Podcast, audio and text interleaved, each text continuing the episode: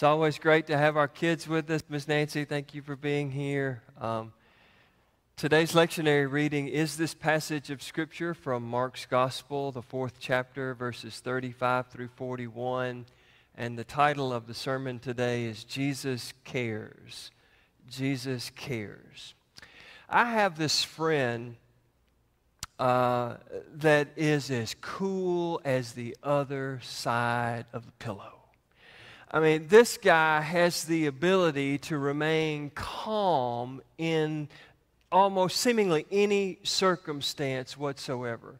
I've known him for my entire life. I've never seen him get rattled. I've never seen him raise his voice. I mean, he's sort of like that dry idea deodorant commercial from the 80s. He's never going to let you see him sweat. I love that about him. And, and, so, whenever I'm having a moment of anxiousness or I'm scared or I'm stressed out, just a phone call to Him is just like this soothing balm in my spirit. And, and so, I really I look forward to talking to Him when I'm scared or when I'm stressed or when I'm angry or when I'm upset. But the, here's the thing His wife and I don't necessarily agree about that. You see, she's the kind of person that when she gets stressed or when she gets scared, she would very much like for her husband's intensity to match her own. I mean, when she's really nervous and upset, and, and, and she sees him just being as cool as the other side of the pillow, just calm and collected and measured, in the heat of the moment, when, when she doesn't have time to really process what's going on, she's convinced that her husband just doesn't care. That he's just absolutely not concerned with whatever is going on in her life. And it's only later, it's only when she can kind of take a step back from the stressful or frightening situation that she's in that she could say, you know what, my husband is that way all the time. I mean, that's just the way he's wired. That's just the way God made him. He is cool and calm and collected. It doesn't mean that he doesn't care. It doesn't mean that he's not concerned, even though he doesn't always match my intensity, even though he doesn't always react in the way that I would like. Well, in our scripture lesson today, Jesus has been teaching. He's been teaching for a while, and maybe it's because Jesus begins to see that some of them are nodding prayerfully in agreement at his sermon or his teaching, or, or maybe it's just because Jesus himself is worn out. He's tired of teaching, he's tired of engaging the disciples. At, at any point, he, he just looks over at his uh, disciples, his apostles, and he says, Let's take the boat and let's go over to the other side.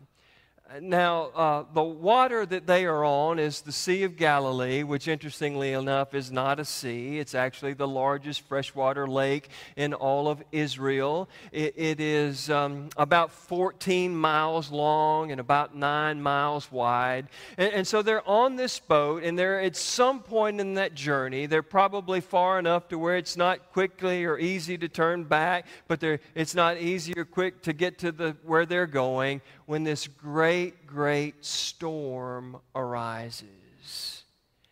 And it's worth pointing out that at least four of these apostles, at least four of these early disciples that Jesus called to follow him and enter into ministry with him, they were seasoned, experienced fishermen. And so when this great storm arrives, we get the sense that this storm is not your average storm. We would think that these four fishermen at least would have seen some storms in their day. And yet Mark describes this storm as being so great that, that water, the waves begin to crash inside the boat and that the boat is in jeopardy of drowning. And those disciples they're looking at Jesus the way my friend's wife looks at him. And they're concerned that his intensity doesn't seem to be matching their intensity. They are concerned that he doesn't appear to be as frightened and concerned for his life and theirs as they are. And in that moment, they are tempted to even wake Jesus up and they ask him, Do you not care? Do you not care that we are about to die? Have you ever been in a situation like that? Have you ever wondered whether or not Jesus cared? Have you ever wondered why Jesus' intensity doesn't seem to match your own and the circumstances where you find yourself? Me too. Me too.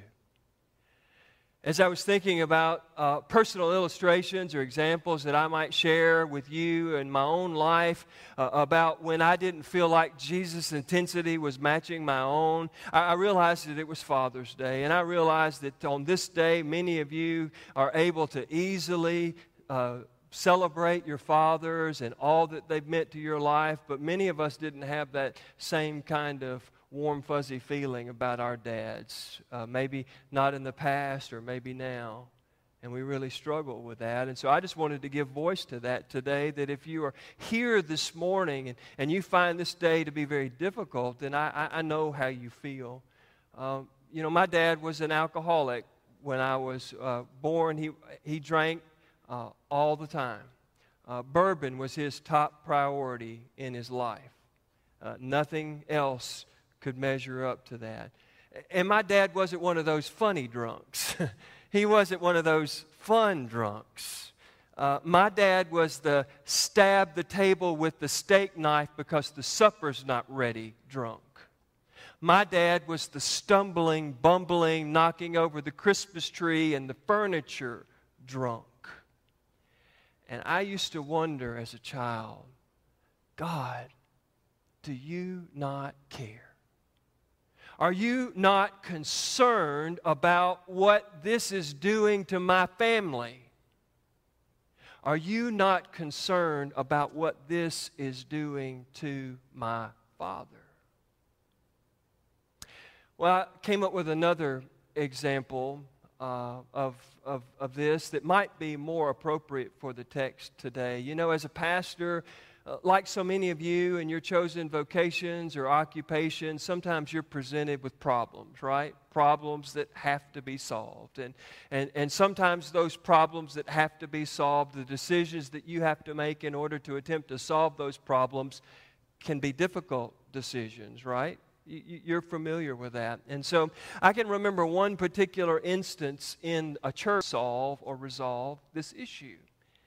And, and it doesn't happen this way all the time. In fact, I would probably say that it seldom happens this time. But in this one particular time, everybody on the committee, and I included, even we all agreed on what the best solution to the problem would be.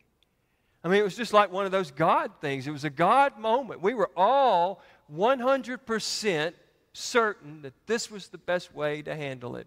And so that's the way we decided to handle it. This may shock you, but not everybody thought we handled it in the right way.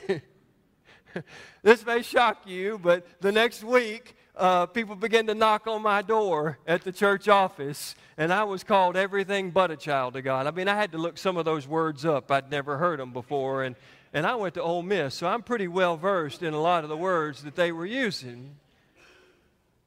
And, and, I remember thinking, God, don't you care? I mean, you're the one that put me in this situation. I mean, you're the one that appointed, put me in a church where this problem existed. And, and, and you're the one when we had plenty of time to pray about a solution that you just went and convicted every heart in the room that this was the way to handle it. And now, here it is. I'm catching all of this flack. I'm in the midst of this storm that's raging all around me. I can't do anything about it. Do you not care? Are you not concerned? Why is your intensity not matching the intensity that I'm feeling in this room in this very moment as that guy was just cussing me up one side and down the other? I wondered, I wondered, God, do you care? I'm wondering if you have some of those same wonderings. I bet you can think of a time in your life where it might have been because you made a bad decision. It wasn't necessarily what God wanted you to do, but you just made a bad decision, and, and, and next thing you know, a storm has erupted, and, and you're wondering if God cares. Or, or maybe, like that instance in the church, you made a decision because you truly believed that it was God leading you to make that decision, and then it still ended up in a hot mess. And you wondered if God ever cared. Or maybe, as is often the case, stuff just happens, circumstances outside of your control, life just happening all around you, and you made good decisions, you may have made godly decisions, and yet you still find yourself in the middle of a storm that's raging all around you, and you wonder, God, do you not care? Are you not concerned? Why is your intensity not matching the intensity of the moment? Well, it's funny. When the disciples uh, wake Jesus up and they ask him if, um, if you don't, don't you care? Don't you have concern? Jesus doesn't bother responding to that question, does he? He's like, I, I'm not even going to try to answer that question for you right now. What Jesus did instead is that he calmed the storm and then he turned right around and he asked them a question. And he said, Why are you afraid? Okay, Jesus, I can answer this one. We're afraid because we're in the middle of the worst storm that we've ever experienced. Four of us are fishermen. We've seen this kind of thing our whole lives, and yet this even scared the bejesus out of us. That's why we're afraid. Easy question to answer. But then the second question that Jesus answered, asked is, Have you still no faith? And when I hear Jesus asking this question, I wish I could hear his voice and not just reading on the page. But in my, in my ear, when I hear this question being asked, I hear Jesus with a, with a measure of distress or sadness. Have you still no faith? I mean, after all, even if we just looked at the Gospel of Mark, Jesus has done some pretty incredible things that might would lend itself to people believing, hey, this guy's pretty special. I mean, he's got some power to do some things that we haven't seen in these here parts in a while. I mean, it started when he healed uh, Peter's mother in law. Um, it started when he healed a man with a withered hand. Uh, it started when he cast demons out of people, or there was a leper, there was a paralytic, he healed those too. I think Jesus is sort of sad that after all that they've seen him do, after all of the power that he has already exhibited in the world around them, that when they find themselves in a stressful situation, and they're worried that his intensity and concern doesn't match theirs, he's like, Do you still not get it? There are some people that say that this verse might actually be better translated Have you still no faith yet? And again, it all depends on how he said it. But as I hear that, and based on what I understand and know about Jesus through the totality of the Gospels, that to me sounds like a question of hope. Like, I know you're going to get it. You're a little slower at having this faith and getting this faith than I would have hoped, that I would have liked, but you are going to get it. It is going to come. And, and have you still not got it at this point. It, Jesus doesn't promise that the storm won't go away. that would be nice, wouldn't it, if we could just say, hey, Jesus, calm the storm, and, and he would, oh, as you wish, and he would just do that. But Jesus doesn't calm the storm here. In fact, if you keep reading in the Gospel of Mark, you know that there are plenty of storms still yet to come as Jesus makes his way to the cross. Uh, those storms, literal and figurative storms. So Jesus seems to know that, that I can't always calm the storms of life that are raging around you. But when those storms come, I have a question for you. Will you trust, will your power be in the power of the storm or in the power of me? when the storms come? That seems to be what he's asking here. See, what Jesus desires is faith. And not just from the disciples, but faith from all of us. He doesn't promise that the storms will all go away or that storms won't even come to the faithful. But what he does promise in this text is that when the storms come, I will be with you. I will not desert you. You've already seen evidence of my power, and so what will you trust in when the storms come? Will you trust in the power of the storm, or will you trust in the power of my presence and my love? You see, the storms of life have a of an interesting way of really sort of helping us to get at the root of just where are we in our journey of faith. It's real easy to be faithful when everything's going well, but you'll have some sense of where your faith really is when the storms of life come raging. And Jesus just wants us to trust Him in the middle of the storm in those times when we think Jesus is not concerned, in the times when we think that Jesus doesn't care, during the times when we think that Jesus may actually just be asleep at the divine wheel. Jesus cares. As I read this passage today, I think the most hopeful verse of the passage is one that we probably just slid right on past when it was read this morning. I know it was true for me the first time I began reading this text this past week to prepare it.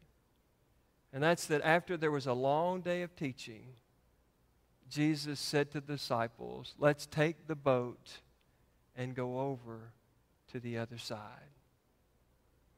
He didn't say, Let's take the boat, go halfway, a big storm's going to come and it's going to threaten to kill us all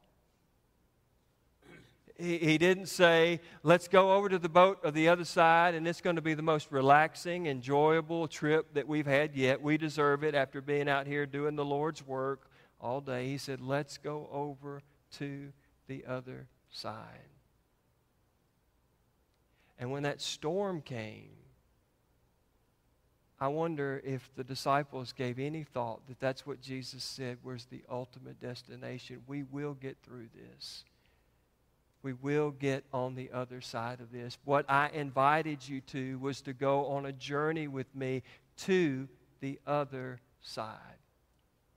We will get through this. Trust me, Jesus wants to say. And the way we trust in Jesus is to know that Jesus cares for us if we don't believe that Jesus cares for us, it really is corroding and eroding to whatever faith we might have. But Jesus wants us to know, even when it might not look like it, I do care for you. I will get you through the storm um, that you're in. There is an other side to it and I will be with you all the way.